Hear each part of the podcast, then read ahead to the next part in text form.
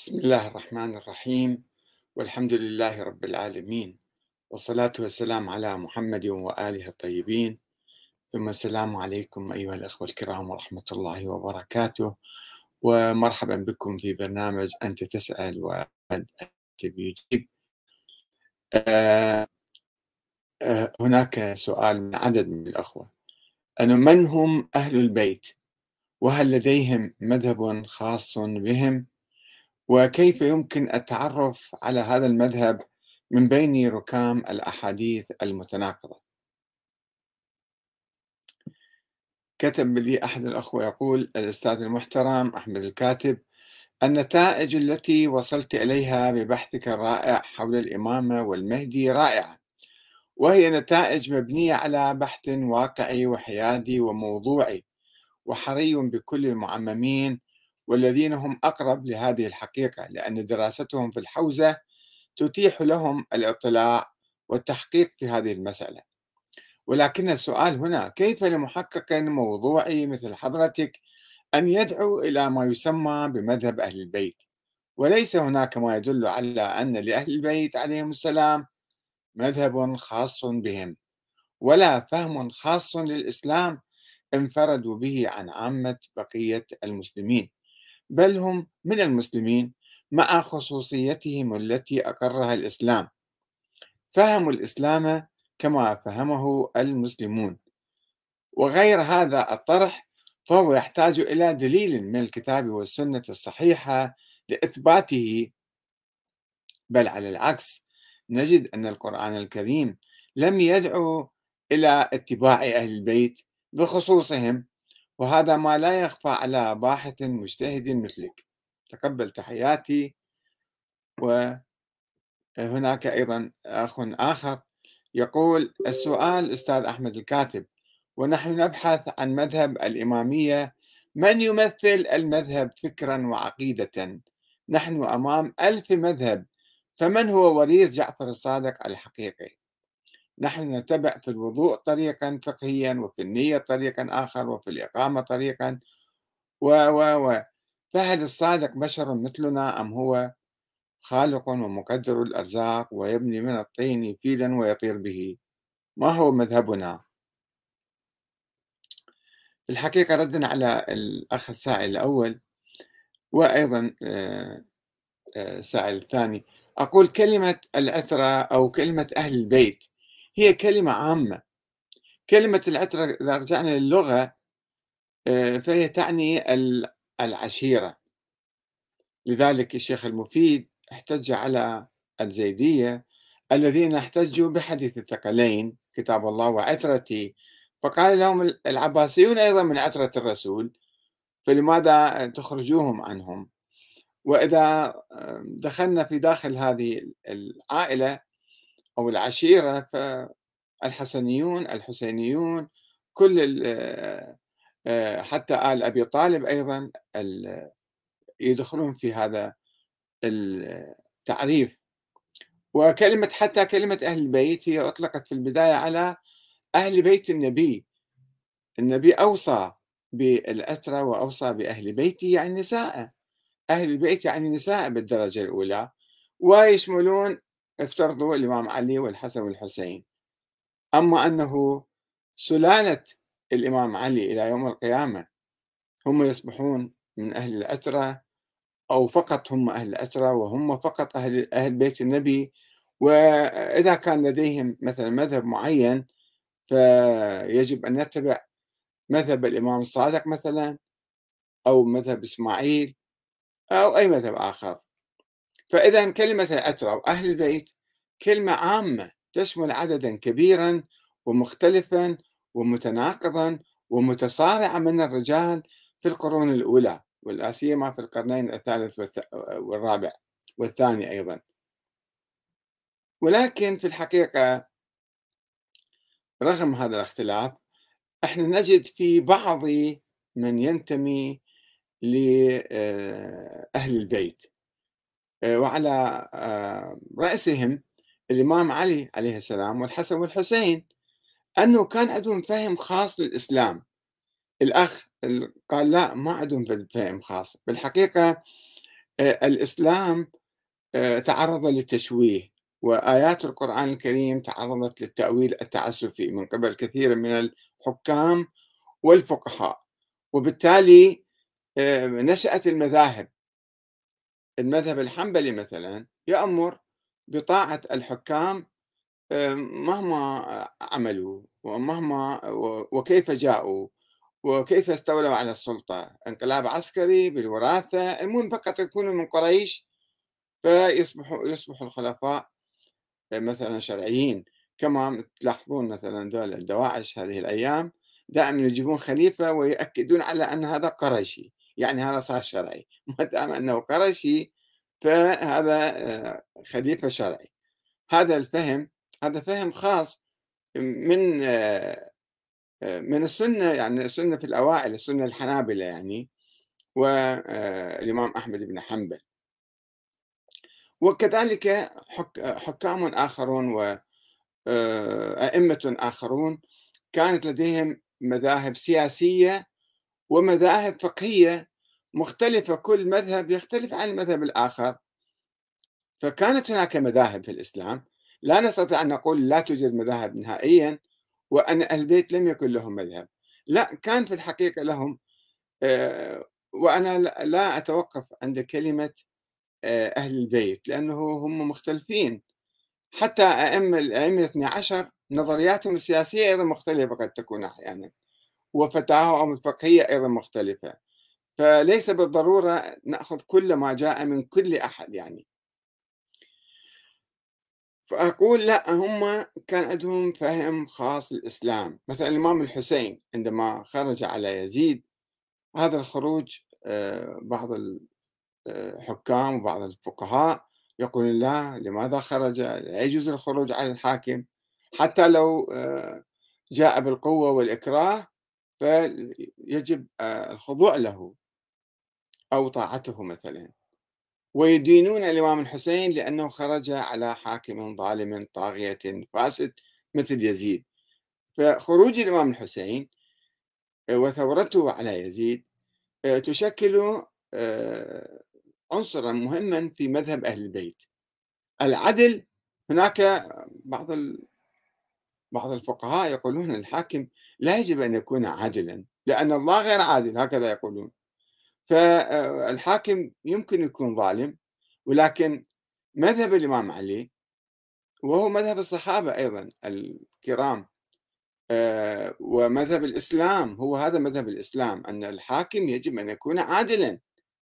لا يجوز أن يكون ظالما وإذا ظلم يسقط عن آه، الحكم. فبعض الفقهاء يقول لا تبعا للأمر الواقع اللي موجود يقولون مو مشكلة خلي يكون ظالم الحاكم ويدينون من يطالب بالعدل. هذا هذا المذهب السياسي. إذا مذهب أهل البيت أهم ملمح من ملامح مذهب أهل البيت اللي هو موجود في التاريخ وفي الواقع أيضا آه، هو العدل والثورة على الظالمين. المذهب الفقهي اللي آه، يروى عن الإمام الصادق هو مذهب اجتهادي في مسائل فقهية معينة. وهذا المذهب الفقهي في روايات متناقضة في روايات عديدة جاية عن أهل البيت. وهذه مسببة مشكلة آه، في فهم حتى آه، مذهب الإمام الصادق. ومذهب الإمامة الذي نشأ بعد ذلك ونسب إلى الإمام الصادق والإمام الباكر مذهب الإمامية اللي هم الإمامية اختلفوا فيما بينهم بعد ذلك إلى إسماعيلية وإلى موسوية وثم إلى اثنى عشرية. هل المذهب الإمامي فعلا هو مذهب الإمام الصادق أو المذهب الاثنى عشري؟ الآن الشيعة الاثنى عشرية يعتقدون هم على مذهب أهل البيت ولكن هل هذا المذهب هو مذهب الإمام الصادق ومذهب أهل البيت حقيقة أم فرقة من الفرق المنحرفة التي نشأت في التاريخ؟ هناك أكثر من سبعين فرقة ادعت أنها تتبع أهل البيت وبعضها كان يغالي كثيرا بعضها كان يرفع الأئمة إلى درجة النبوة وبعضها كان يرفع فوق النبوة وفوق الأنبياء وبعض هذه الفرق كان يرفع الأئمة إلى درجة الألوهية أو شوية أقل من الألوهية. فهذه كلها موجودة في التراث. لا يمكن إحنا نأخذ كل هاي النظريات والآراء على أنها أو الروايات على أن هذه تمثل مذهب أهل البيت. في مشكلة في الحقيقة. عندنا مشكلة في التعرف على مذهب أهل البيت. آه، شوفوا هاي المشكلة أيضا آه، كانت موجودة في الزمن الأول. وليست مشكلة معاصرة يعني عندما حاول آه، الشيخ المفيد والشيخ الطوسي تأليف وتشكيل وتأسيس المذهب الاثنى عشري واجهوا ركاما هائلا من الروايات المتناقضة المنسوبة لأهل البيت في الكافي أو في الكتب الحديثية الأخرى فوقعوا في أزمة. البعض قال لا هذا كلها مو صحيحة وإحنا نترك كل هذا التراث ولا يوجد مذهب لأهل البيت مذهب فقهي يعني. آه، ولكن البعض حاول مثل الشيخ الطوسي حاول أن يعني يستخرج من هذه الروايات المتناقضة آه، مذهبا جديدا قال أنه أنا يعني هذا هو مذهب أهل البيت. وسار عليه طبعا الاثنى عشريون حتى الآن. آه، ولكن ليس من المعلوم أنه فعلا قد نجح الشيخ الطوسي في التعرف على مذهب أهل البيت. وله هو قال أنا أعتقد أن هذا مذهب أهل البيت ولكن هو اجتهد فيه واجتهد في اختيار بعض الروايات وترك بعض الروايات. آه، ولكن وضم أيضا بعض الخرافات والأساطير آه، إلى هذا المذهب وقال هذا هو مذهب أهل البيت مثل موضوع أسطورة الإمام الغائب. اللي هاي أسطورة عجيبة غريبة يعني مخالفة ومناقضة للعقل والقرآن والمنطق وأحاديث أهل البيت الصحيحة دخلوها في تراث أهل البيت وقالوا هاي جزء من مذهب أهل البيت. شوفوا شلون يعني عمليات تزوير حدثت في التاريخ. فإذا المسائل الفقهية التي تنسب إلى الإمام جعفر الصادق هي مسائل معدودة وقد اختلف الفقهاء الشيعة حولها اختلافا كبيرا وذلك لاختلاف الروايات الواردة عنه والمنسوبة إليه. وعلى أي حال هي لا تشكل مشكلة كبيرة فالاجتهاد مفتوح والمسائل فردية بسيطة. وأما النظرية الإمامية السياسية المنسوبة إلى الإمام الصادق فهي نظرية مثالية خيالية أسطورية. كان يتبرأ منها الإمام علنا ولكن الغلاة والمتكلمين والباطنيين نسبوها إليه سرا. يقولون صحيح الإمام الصادق كان يعلن تبرؤه من هاي النظرية وسيرته تخالف هاي النظرية ولكنه سرا كان يتحدث بهذه النظرية. فأخذوا الروايات السرية وتركوا الروايات العلنية. الشيخ المفيد والشيخ الطوسي والصدوق وكل هؤلاء. وقد واجهت تحديات كثيرة هاي نظرية الإمامة. واجهت تحديات كثيرة ثم وصلت إلى طريق مسدود بوفاة الحسن العسكري دون خلف. وانقرضت وبادت وانتهت ولا وجود لها في أرض الواقع إلا عند الإسماعيليين. بالرغم من ادعاء الفرقة الاثنى عشرية بوجود ولد للعسكري غائب وأنه المهدي منتظر وأنه لا يزال حيا إلى الآن. كلام غير علمي وغير قرآني وغير صحيح. فشوفوا يعني آه، مو كل واحد يعتقد يسوي له مذهب أو يعتنق مذهبا ويقول هذا هو مذهب أهل البيت. لا لازم واحد يراجع نفسه وفعلا يدرس هذا المذهب جيدا. ولكن عامة الشيعة تخلوا عن هذه النظرية اليوم عمليا لأنها نظرية غير علمية وغير صحيحة هي وصلت إلى الطريق المسدود وانتهت منذ 1200 سنة. والإثنى عشرية ولدت ميتة أساسا آه، وأماتت الشيعة ألف عام.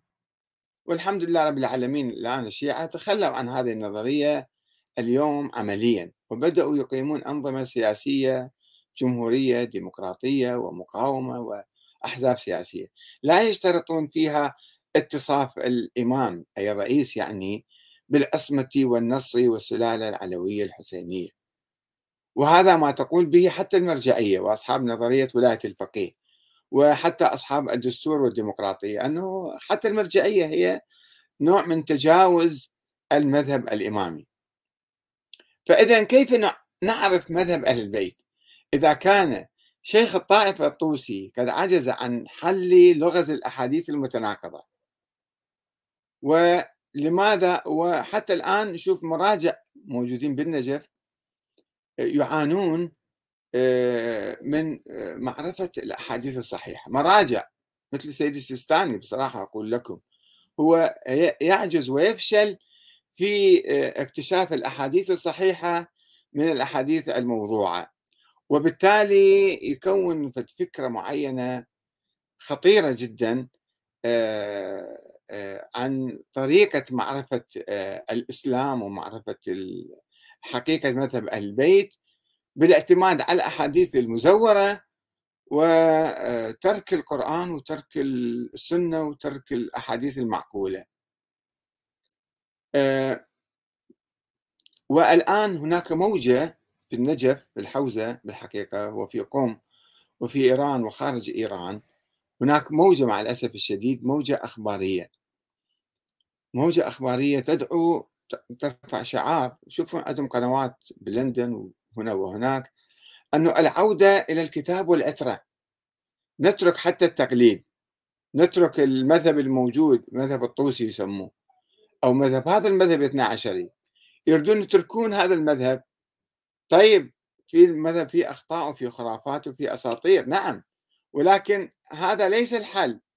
ليس هو الحل أنه ندعو إلى آه، العودة إلى الكتاب والعترة بناء على هذا الحديث اللي ما يفهموا جيدا لأن العترة يعني العشيرة. يعني شلون تعود إلى الكتاب والعشيرة؟ العشيرة مقابل القرآن. فبحاجة أولا إلى دراسة هذا الحديث ونص الحديث الأصلي الصحيح اللي رواه الشيخ المفيد في كتبه.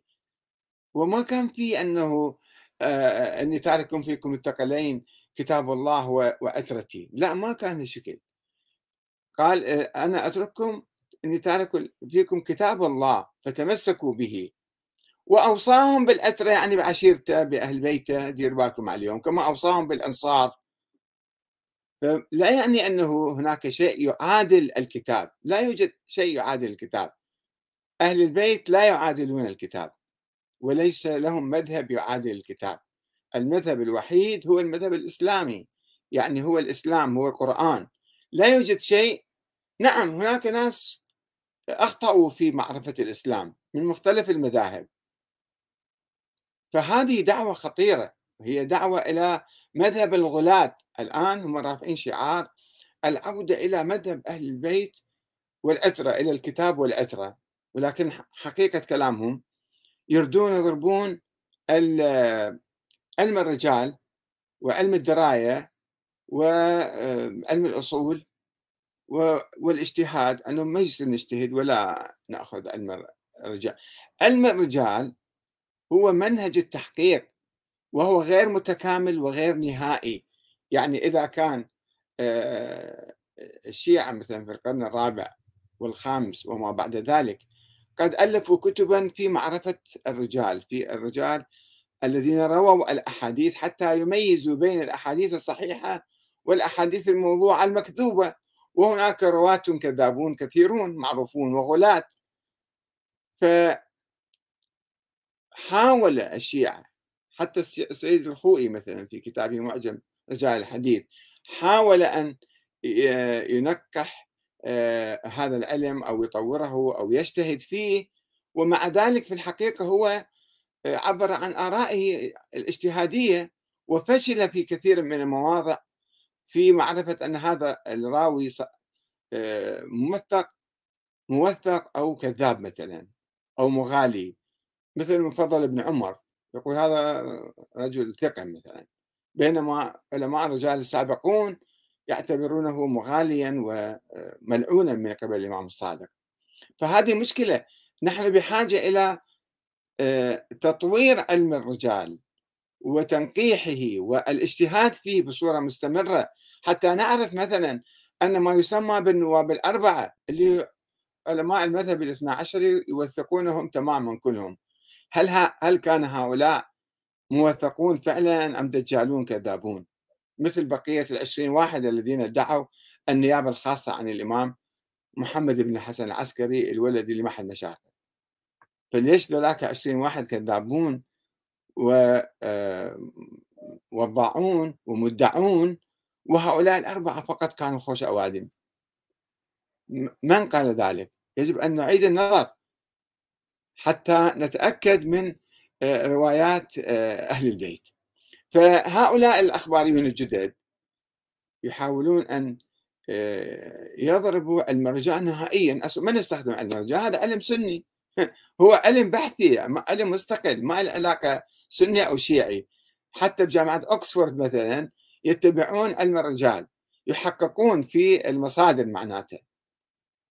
يتبعون علم الرجال يعني يحققون في المصادر في الرواة مو كل رواية تجي في أي كتاب يأخذون بها ولكن هؤلاء شوية عندهم تخلف عقلي بالحقيقة أن نترك علم الرجال وعلم الدراية وعلم الأصول وما نجتهد أصلا. طيب ما تجتهد؟ شنو سويت؟ يعني يعني كل رواية مغالية خرافية أسطورية راح تقبلها. وهذا هو الهدف. وهذا ينتج لنا عنف وينتج لنا طائفية وينتج لنا خرافة وينتج لنا أفكار عقيمة ويدعون بعد ذلك أنهم اكتشفوا مذهب أهل البيت. هل هذا هو فعلا مذهب أهل البيت؟ هنا المشكلة.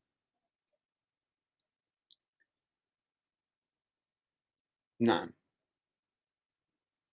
الشيخ الطوسي في مقدمة كتابه تهذيب الأحكام قال ذكرني بعض الأصدقاء أيده الله ممن أوجب حقه علينا بأحاديث أصحابنا أيدهم الله ورحم السلف منهم وما وقع فيها من الاختلاف والتباين والمنافاة والتضاد. هاي أحاديث في زمن في القرن الرابع في القرن الخامس. شوفوا شلون كان.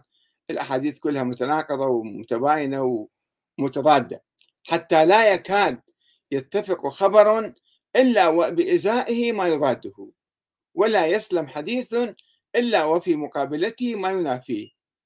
حتى جعل مخالفونا ذلك من أعظم الطعون على مذهبنا وفعلا هذا يعني طعن كبير وحقيقي. وتطرقوا بذلك إلى إبطال معتقدنا. طيب أنت شلون راح تبني معتقدك؟ وخلينا نشوف النتيجة مالتك يا شيخ طوسي. أنت بناء على هال أنت تعرف أن الأحاديث متناقضة فكيف أخذت بعضها وبنيت مذهبا بعيدا عن أهل البيت؟ وذكروا يقول المخالفون ذكروا أنه لم يزل شيوخكم السلف والخلف يطعنون على مخالفيهم بالاختلاف الذي يدينون الله تعالى به ويشنعون عليهم بافتراق كلمتهم في الفروع. كل واحد عنده رأي معين. ويذكرون أن هذا مما لا يجوز أن يتعمد به الحكيم. هكذا كان يقول الشيعة الأوائل. ولا أن يبيح العمل به العليم. يبيح العمل به العليم الله يعني وقد وجدناكم أنتم كنتم تنتقدون السنة. وقد وجدناكم أشد اختلافا من مخالفيكم وأكثر تباينا من مبانيكم. ووجود هذا الاختلاف منكم مع اعتقادكم بطلان ذلك دليل على فساد الأصل. أنتم مذهبكم من الأساس صار فاسد. حتى يقول هذا الكلام النقد اللي وجهوه للشيعة حتى دخل على جماعة ممن ليس لهم قوة في العلم ولا بصيرة بوجوه النظر ومعاني الألفاظ شبهة. وكثير منهم رجع عن اعتقاد الحق لما اشتبه عليه لما اشتبه عليه الوجه في ذلك وعجز عن حل الشبهة فيه. سمعت شيخنا أبا عبد الله يعني المفيد أيده الله. يذكر أن أبا الحسن الهاروني العلوي كان يعتقد الحق ويدين بالإمامة فرجع عنها لما التبس عليه الأمر في اختلاف الأحاديث وترك المذهب ودان بغيره. لما لما لم يتبين له وجوه المعاني فيها. يعني هسه الآن الشيخ الطوسي جاي يقول أنا هذا مذهبي هو الحق هو الشيخ المفيد. وذاك الرجال صار عنده شبهة فترك هذا المذهب. ما ما يعطي فرصة أو ما يفترض أنه هو أيضا مبتعد عن الحق وذاك العلوي اللي ترك الخرافات والأساطير هو مذهبه الحق. يعني شوفوا هذا كان في القرن الرابع في القرن الخامس. الناس ما كانوا يفتهمون شنو هذا المذهب. هذا هل هو كل ما واحد وصل إلى باجتهاده هو صار مذهب أهل البيت؟ والطامة الكبرى الآن إحنا في هذا القرن الخامس عشر الهجري أنه نريد نعرف مذهب أهل البيت. هذه روايات متناقضة. من أول يوم كانت موجودة في الأحاديث وفي الكذا في كتب الحديث روايات متناقضة. فكيف نعرف هذه الروايات الصحيحة؟ الإمام الصادق قال كلاما معينا في تلك الأيام. اللي كان كانت الأحاديث والروايات تنقل عنه بصورة متناقضة. بصورة متناقضة. وكل كل الناس اللي معروفين هم ثقات وناس صادقين كانوا ينقلون روايات متناقضة. فالإمام صادق قال أعرضوا أحاديثنا على كتاب الله وسنة نبيه الثابتة. فإذا شفتوا هذا الحديث يخالف القرآن اضربوا به عرض الجدار. ولكن إحنا بعد 14 قرن نجي نريد ننظر إلى هذه الأحاديث. يجي مرجع كبير مثل السيد السيستاني. وفي الحوزة طبعا مو مو فقط السيستاني يبدو تلامذته ويعني الناس اللي حواليه أيضا يؤمنون بهذا الكلام لأنه لم يدينوه لم يستنكروه لم يرفضوه لم يعلقوا عليه. وأنا تحدثت مرارا حول هذا الموضوع. مع الأسف الشديد فالسيد السيستاني يعتقد أن هاي الأحاديث لا إحنا نترك القرآن ونأخذ الأحاديث. بالعكس عكس هذا الحديث المتواتر المشهور عن الإمام الصادق. يقول أن الأئمة نعم الأئمة كانوا ينسخون القرآن والسنة. فإذا يصير الحديث أقوى من القرآن والسنة. هذا كلام عجيب غريب ويفتح الباب لجهنم في الحقيقة.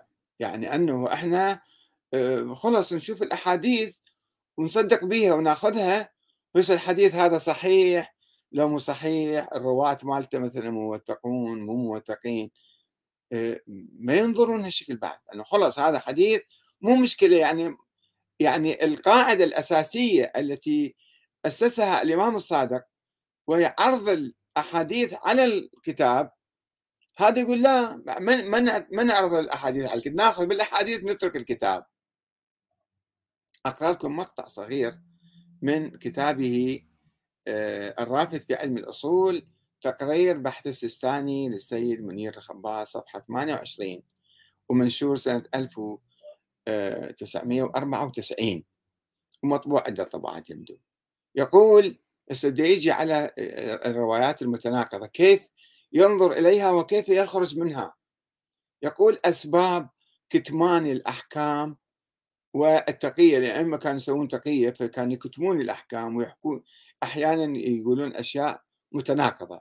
يقول أسباب الاختلاف قسمان أسباب داخلية وأسباب خارجية. الخارجية يعني الرواة الكذابين أو الضعاف أو المشتبهين ناسين يقولون الحديث بشكل آخر. والداخلية لا يعني هو والمقصود بالأسباب الداخلية هي الأسباب التي صدرت من قبل أهل البيت أنفسهم. والمقصود بالأسباب الخارجية هي الأسباب التي صدرت من الرواة والمدونين. فالأسباب الداخلية عدة منها واحد النسخ وتحدثنا فيه عن إمكان صدور النسخ من قبل أهل البيت. ممكن هذا أهل البيت ينسخون النسخ للآية القرآنية والحديث النبوي والحديث المعصومي السابق. من قال لك أكو معصومين هم سابقا معصومين بس هو يعتقد بعصمة الهم مع ذلك يقول أن هذا الحديث يجي بعدين افترض من الإمام العسكري مثلا ينسف كل أحاديث الأئمة السابقين أو ينسف القرآن والسنة. وأقسام النسخ من النسخ التبليغي الذي يعني كون الناسخ مودعا عندهم في باكيت وعلبة ضاميها لهم في وقت معين يطلع هذا الظرف وينسخ القرآن والسنة. يقول مودعا عندهم عليهم السلام من قبل الرسول صلى الله عليه وآله وسلم. لكنهم مضموم ما حد ما كان يعرفه مخبيه لكنهم يقومون بتبليغه في وقته. وقت اللي يردون يطلعون هذا الكتاب ويقولون يا نسخنا القرآن والسنة وأحاديث الأئمة السابقين.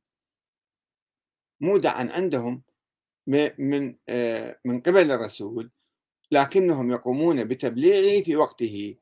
هذا من من يعني آه، دلائل أو من أسباب الاختلاف. والنسخ التشريعي وعندهم بعد شيء آخر اسمه النسخ التشريعي وهو عبارة عن صدور النسخ منهم ابتداء مو مو مو جايهم رسالة وسرية ومخبية لا هم لهم قدرة يعني أن ينسخون الكتاب والسنة. وهذا يبتنى على ثبوت حق التشريع لهم عليهم السلام كما كان ثابتا للرسول. هذه مبادئ أصولية. من هم الأئمة؟ من هم أهل البيت؟ حتى يحق لهم نسخ الكتاب والسنة. هو النبي ما يستطيع أن ينسخ ينسخ الكتاب. النبي محمد لا يستطيع أن ينسخ الكتاب. فيجي واحد يقول أنا من أهل البيت. من قال أن الباقر والصادق هم من أهل البيت؟ خمسين ألف واحد كانوا أهل البيت ذيك الأيام. أو العشيرة أو العترة مثلا. من أعطاه الحق ثبوتي ثبوتي حق التشريع؟ صاروا أنبياء إذا أعطيناهم آه، حق التشريع كما كان ثابتا للرسول. هذا كلام خطير جدا وهذا منين جاي؟ مصدق لبعض الأحاديث الموضوعة.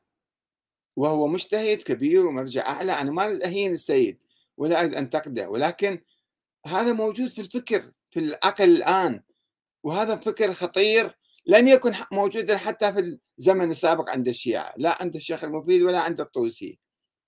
ولا عند أحد من العلماء السابقين ولكن هذا يجي شوفوا يعني مشكلة النموذج هذا الآن يجي إلى يعتقد أنه أولا الأئمة آه، لهم حق هم معصومون طيب منين منين عرفت أنهم معصومون؟ والله معينهم منو قال لك عينهم؟ هذا بحث أصولي تحتاج إليه ثم من قال لك أن لديهم آه، حق التشريع الجديد حتى لو كان مخالفا للكتاب والسنة.